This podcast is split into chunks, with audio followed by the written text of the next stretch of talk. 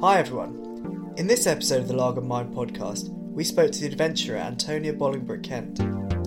Antonia has been to some amazing places and undertaken some ridiculous adventures, like riding motorbikes solo through northeast India and down the Ho Chi Minh Trail. All this started through riding a pink tuk tuk from Bangkok to England in order to raise money for the mental health charity Mind. In our conversation, Antonia speaks really openly and honestly about her struggles with anxiety and panic attacks. We really hope you enjoy the show, and if you do, give us a recommendation to a friend. Hi Antonia, how are you? Hi, Harry. I'm very well, thank you. How are you? I'm very well, thanks too. Um, and you just got back from Jordan. Do you want to? What were you up to there? Was it was it a good trip? Yeah, I've just got back from Jordan. Uh, my uh, boyfriend and I run a adventure travel company called Silk Road Adventures, and we were leading some motorbike trips there. And yeah, it was it was great. Jordan is a fantastic country, and the people are well. It's really hard to think of anyone who's more welcoming or sort of easy to connect with. So yeah, that it's fantastic landscapes, but the people are the highlight in Jordan. Brilliant. Um, and normally you kick off by by talking about what your relationship with mental health is, but I think it'd be good if you explained kind of your career to the listeners, just to give a sense of who you are, what you do, and the kind of really big, uh, cool adventures that you've done. career, I, I never really call it that. Rocky road through adventure, I think. Um, but uh, gosh, how do I call it a career? Um, well, um, I, I suppose I'm a travel writer and an adventurer, for want of a better word, um, and an expedition leader. And for the last 15 years, I have been uh, traveling around fairly obscure, normally, parts of the world in unusual forms of transport. Um, so it started. My best friend and I drove a tuk tuk. Um, I'm sure everyone knows what a tuk tuk is. Those um, uh, flimsy three wheelers normally found on the streets of Bangkok well, we bought one in Bangkok and drove it 12,500 miles back to England. Um, and the aim of that, actually, that all came out of um, a mental health story because my best friend who I did the trip with had spent about four years in and out of, of mental health institutions from the age of 18. And when she got better, she rang me and she said, Right, I'm better. I want to do something to raise awareness about mental health and to raise some money for Mind Mental Health Charity. Let's drive a tuk tuk from Bangkok to Brighton. And I was like, Oh my God, is she better? Uh, so that was how all the adventure thing started. And we did it. We broke the Guinness World Record for the longest ever journey by tuk tuk. We raised £50,000 for Mind. We wrote a book. Um, and really once you've done a big overland journey like that you're you're ruined because you can't possibly go back to a normal job and all you want to do is do more trips like that um, so since then i've been uh, going along journeys on my own mainly and writing books um, so i wrote a book about exploring the remains of the ho chi minh trail alone on a motorbike and i spent three months traveling across the very remote eastern himalayas by foot and motorbike um, and later this year, I'm going off for an expedition in a very remote northwest Burma among the Naga people who used to be headhunters alone. So, yeah, that's my thing now is sort of solo travel in remote regions and writing about it. Wow. Um, so, did you have much experience of kind of mental health and mental health issues before um, before you went on that first journey with your friend?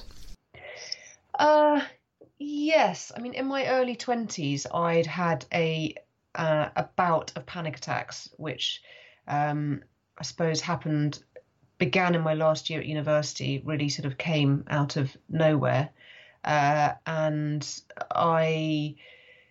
Uh, I was about to say I got rid of them, but that's not really the right right phrase. Really, they they went away after about three years, um, but I never really dealt with them. You know, I took medication. I didn't have a good GP at that stage. I didn't see a good therapist. I wasn't doing anything to help myself really, um, apart from taking pills. But after about three years, they they went away, and I didn't really think anything more of it. Um, and then spent the, the the next sort of 15 was it 18 years doing you know traveling on my own and and having periods of depression i've had bouts of depression since I was a teenager, but getting on with it really. For someone who, for a kind of layperson, what does what does a panic attack kind of feel like? How does it kind of come on, and and how does it kind of make you f- feel? Um, well, I think for people who haven't had panic attacks, it's a very hard thing to understand, and I think sometimes people use the phrase panic attack without really meaning. They say, "Oh, I had a panic attack today," but you know, but I, I, actually, there's there's a black comedy in the story about my first panic attack because I was at university, and I was at hairdresser, um, and I was getting my hair dyed blonde. So I was sitting in this chair with all these silver foils in my hair, and suddenly, my arms went numb. I started shaking, um, and I started sweating, and I was overcome by this absolute feeling of certainty that I was either about to die or have a stroke. It was absolute pure terror. And I rang my friend and I just said, Scarlett, I don't know what's happening, but I need you to take me to hospital. I'm dying. And she came and she took me to hospital with all the foil still in my hair. And uh, when I got to hospital, they sort of did a few tests on me in A&E and they said, you're having a panic attack. And I'd never heard of it before. You know, I was 21. I was, you know, a student who did a lot of partying and that just wasn't in my lexicon. So that's what it feels like. And for me, that's always been what it feels like just this uh, physical sensations of numbness, tingling, shaking, sweating, massively elevated heart rate, um, dry throat, um, but also the very, very strong mental sensations that you are about to fall over the abyss and you're never going to come back. Yeah, I think that's what a lot of people who haven't had panic attacks kind of don't really realize that the the physical symptoms can be kind of just as bad as the mental um, symptoms, the kind of shakes, the kind of tightness of your chest, yeah. and that kind of thing. Um, yeah. And so you had that in your kind of early twenties, and was there a way you said kind of medication? Was there a way that you that you got through that, that you got better from that, or was it just a case of kind of over time they kind of just just went away? Uh, it really was just a time of I was put onto citalopram by my GP. I took that, and over after a few years, they slowly went away, and um, I really wasn't doing anything to help myself. You know, I was carrying on partying and drinking, and you know all sorts, and uh, but they did just go away. I suppose when I was about 24, and I didn't really think anything more of it. Yeah, that's interesting. It's I think for quite a lot of um, I think students in particular the the kind of cocktail of having to study hard, you know, um, drinking, partying, that kind of toxic kind of cocktail brings up um, brings a lot of people into kind of new experiences with with kind of mental health. I know for me personally, I didn't really have any kind of uh, notion of what what struggling with my mental health looked like until kind of similar time to you final year of university. So do you think yeah. do you think that kind of environment um, sparked something that maybe was underlying for quite a while? Um, oh God, it's really difficult to know. Uh, I think um, I'd had some very difficult things that happened in my family when I was about 17, and I just hadn't dealt with any of it. I just buried it, done my A levels, gone to university, worked hard, partied hard, and I think it just you know these things have a habit of seeping out through the cracks at some stage or less seeping more just exploding out of the cracks at some stage yeah um and so they kind of went away like you say and then before you went on on your expedition to kind of north northeast India, isn't it? That kind of yeah. bit yeah. above Bangladesh. They they kind of came back around then, didn't they? Yeah. So uh, how how how old am I now? So this was about 2015, I was basically just trying to do too many things at once. I was still working, I used to work as a TV producer and I was working at the BBC. I was preparing to write another book. I was writing articles. I was just working like crazy all the time. And I was kind of working in the mornings before I went to work. I was working in the evenings. I was working at weekends, just this constant push, push, push, push, push, push, push. And I suddenly started getting panic attacks again. And, and again, you know, when you look back on them now, there's this sort of element of black comedy. The first one happened to me summer 2015. I was driving on a really long drive down the M5 from Scotland back to Bristol. And suddenly I had this all consuming panic attack. I had to veer off the motorway. It was really late at night. And I was just shaking so much I couldn't stand up. I could hardly breathe. My heart was going crazy. I was convinced I was going to die. Um, and I rang my boyfriend and said, I, I don't know what's happening, but I can't drive, and I, I really need you to come and get me. And because he's an absolute saint, he got up in the middle of the night, got on his motorbike, and came and collected me.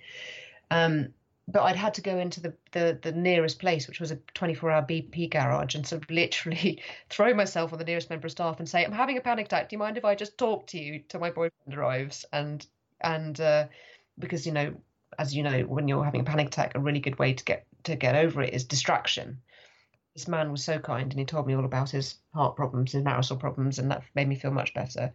Um, but yeah, that was the beginning of, of a year of just a really terrible year of my life. Um, I the panic attacks just completely overtook me in a way that they never had before. Um, I couldn't be alone. I couldn't work. I had to cancel all my talks. I relied on Marley, my boyfriend, so much because I just I, I couldn't be alone, and panic attacks happen, were happening to me the whole time. And I had this contract from Simon and Schuster to go and do this new book, and I hadn't told them any of this was happening, but I just sort of said I'm going to delay the book by six months, and I just thought I really want to do that journey. I really, I really want to do that book, but at the time I couldn't even go to London for a night, let alone go off on my own in in the remote Himalayas for three months. But I just was so determined to get better. I just threw everything at it. I I was put on medication again.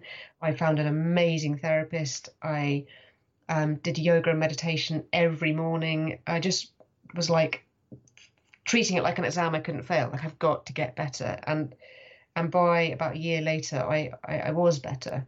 That's brilliant. So was it was the kind of trip a motivation for you to really kind of find the energy because it's it can be quite hard to when you're really at that bottom of the kind of the nadir to find the energy to do those things to to get you better. But was were you kind of driven by going to India and, and writing the book? I was massively driven by by going to India and writing the book, and um, I mean, I, I remember just like having days where I just was sobbing because I was like, I've lost my life. I'm never going to be the same again. I'm never going to be able to do anything anymore. And just it was it was so scary and so um, just it sort of felt like I'd lost everything. But um, yeah, it was a real impetus uh, to to get better. And actually, when I set off on the journey, which was in in February, I was like 85% better. You know, I wasn't having panic attacks anymore, but the shadow of them was still very strong. I was still very afraid of getting them. I didn't really trust myself. And yeah, the first few weeks of that journey were, were, were quite shaky. um, and was it kind of once you got past that that shaky stage, did you kind of prove to yourself that you know you were actually okay and, and the journey was going to be fine and um, or did you have kind of moments of real fear and, and, and worry that it wasn't going to be okay and that you weren't going to be able to do it? Um, the first few weeks, I remember I wasn't sleeping very well, and I'd wake up in the mornings. Often the anxiety, I, I, think a lot of people have this, is really bad when you first wake up. And I would just, I took my little yoga mat with me, and I did half an hour of yoga. I'd sort of bring myself down, and then I'd get on. And I remember after about maybe two, three weeks, I just suddenly felt better. I was like, I'm going to be fine. Um, and for the rest of the trip, I just felt completely on top of the world. I just, it was so incredibly empowering to have gone through what I've been through and then to be doing this trip, to be on my own, to, you know, be in such remote areas without a phone for two weeks, staying with tribal people where, you know, they hadn't met English people before and there was no support. There was no, you know, I didn't have a satellite phone. There was no, if things went wrong, I couldn't suddenly go home.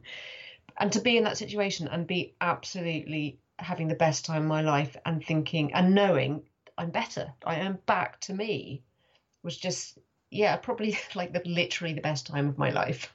Being in that kind of stunningly parts of it stunningly beautiful environment and around those people did that kind of um, did that kind of I suppose speed your recovery up, or or was it just a case of you had one big breakthrough and and then you just felt like you could rule the world? I suppose. I suppose it, in a way it probably helped speed my recovery up. I mean, obviously I, there wasn't a control me to be testing how that other control me have recovered without this trip, but um, I think it did speed my recovery up because, you know, if I just stayed at home, I wouldn't have known what I was capable of. But by throwing myself in properly at the deep end, it was proof. You know, I really, it was testament to the fact that I was better. Were there any occasions during that trip where you where you did have a panic attack, and how did you kind of, if so, how did you kind of deal with with with it when you were um, very isolated and, like you said, in a place without kind of satellite phones and things? No, luckily on that trip, I, I, I didn't have a panic attack. Um, apart from there was about three mornings at the beginning where it was really bad, and um, it wasn't a full-on panic attack though. It was just a very, very overwhelming sense of shit. I can't do this. I've got to go home. And I'd ring Marley and be like, I think I'm gonna have to come home. And he was like, You are not coming home. You're going to be fine. and uh, but after that, no, I I I never had a panic attack, and I haven't. I've had like oh maybe two in the last three years, but you know the further you get away from them, the more your body and mind begins to realize that that's not a part of you anymore. So that fear of them goes. Yeah, I I completely empathise with that because my kind of um, the thing that kind of pushed me into depression was chronic pain, and it it kind of flares up, and when you mm. And like you said with the panic attacks, the distance you have between flare ups. Um, the longer that happens, the kind of less you're fearing that it's going to happen. Yes. Um, and so that I can kind of, it's, it's, quite a similar process in my mind. Mm. And then the less you fear it, the less it does happen. yeah, exactly. Um, and do you think, to some kind of extent, the the kind of anxiety you had and the fear kind of drives you towards doing these adventures? And, and do you think you would have done them if you didn't have those issues necessarily? Oh, that's an interesting question. I think, in a way, it's all part of the same thing. It's all part of who I am. You know, I've always been someone who I suppose, pushes myself hard, which is one of the reasons I ended up having panic attacks. Um, but it's probably that thing in me that pushes myself really hard that always seeks me to do these adventures, to seek out these very remote places, to to write books, which is no you know no easy feat. Um, so yeah, it's probably all part of the, the same same thing. It's just all the fabric of my slightly strange personality. And how important do you think it is to have someone like you, someone who kind of puts themselves in fairly dangerous situations and and lives in isolation for long periods of time to to kind of open up and say that that you actually do have these vulnerabilities because people might kind of see someone that's done the things that you've done and think wow like she's super iron woman and can't be must be super resilient and probably never has her down days. So do you think it's important that that you can kind of say that actually you have your ups and downs? Oh, I think it's really, really important to be honest about these things. And I think exactly as you say, I think people are often like, "Oh, you're so brave," and and I remember when I first came back from that trip, um, and I started giving talks about the trip. And I, when the book came out, people were really, really surprised. They'd come up to me after talks and be like, "I can't believe you had panic attacks. Like you would never guess it." Um, and I think it's really important, yeah, because so many people have panic attacks, and there's still a real stigma around these things. And the more people that can be open about it, the sort of more normalized it becomes. Yeah, that's yeah, I completely agree. Um, and what do you kind of do day to day when you're not on a on a trip to to look after your own mental health when you're at home? I don't know, maybe when you're writing or just in your day to day kind of life. Well, I, th- I think because of everything that's happened to me, the panic attacks, um, I now do quite a lot to look after my own mental health, and in a way, the whole thing that happened with the panic attacks was so awful, but actually it's somehow it's positive in the long run because I learned so much from it um, and I look after myself so much better now. So uh, almost every morning I do uh, either yoga or meditation for 20 minutes, half an hour. Um, I do a lot of exercise. So today I've been climbing. Yesterday I went for an hour cycling. I, I walk, I swim, I play tennis. Um, and also I've got a lot better at saying no to things and not putting so much pressure on myself. You know, if if someone asks me to, to write a, an article or do something, or and I feel that I've just got too much to my life, I'm much better at just saying no, I can't do that. And I think I'm better at allowing space in my life. Yeah, so it's quite a nice kind of holistic approach, I suppose. Yes, and I, I, I came off medication about a year and a half ago, um, which was incredibly difficult coming off it, and I felt ghastly for about two months, and then really I've been so much better ever since. Like the last, you know, sort of year, I've just been been a lot better. And I still have my down, you know, I probably will always have periods of depression. I have weeks, I have months where I feel ghastly, but I, I know it's going to end. Yeah, and you've because you've had those experiences, you've kind of got a toolbox of uh, strategies to cope with them. Yeah, exactly. Um, and just you touched upon kind of coming off uh, medication, which is something that's um, that I probably need to do um, in the not too distant future. How how did you go about that, and um, and how was it as an experience? Uh, well, I was really lucky. I I had and still have a really amazing GP um, who was so supportive over everything that happened. Um, and he just said to me, just do it really, really slowly. So um, I was never on a massive dose. I was on 20 milligrams of citalopram, but I, I just came off it infinitesimally slowly um, over the course of two months. Um, and you know, by the last few weeks, I was taking like sort of bits of powder, really. Um, but it was hard, you know, and I did feel it made me feel really anxious. I felt I just felt very very weird for a couple of months, but I just knew that I had to to stick at it that it, it would pass. And then I remember one day I literally woke up and I was like, oh my god, I feel normal. it's gone. I've, I've done it. That must have been a brilliant feeling. It was a good day. Yeah. um, and just to kind of start wrapping things up, where can we find out more about what you do? Um, and the books you've written and, and your other work as well? Um, I have got a website um, which is called theitinerant.co.uk. Uh, and I'm on Instagram and Twitter uh, at antsbk. Um, and I guess that's all really. Yeah, so all my books are on my website and on um, in all good bookshops and that place called Amazon. um, and just last thing, where's the where's the best place you've you've ever had the pleasure to visit? Oh, that's such a difficult question. Um, uh, the best place I've had the pleasure to visit. Um, well, I th- I absolutely adored Arunachal Pradesh. Um, the Mishmi Hills in Arunachal Pradesh, um, because of the the people, the Mishmi tribe, and and the landscape, but also remote south um, eastern corner of Tajikistan is just mind blowingly beautiful. Um, I'm Jordan for the people. Brilliant, Antonia. That's been absolutely fascinating. Thank you. Thank you so much, and uh, yeah, good luck with with all your um, everything, your health.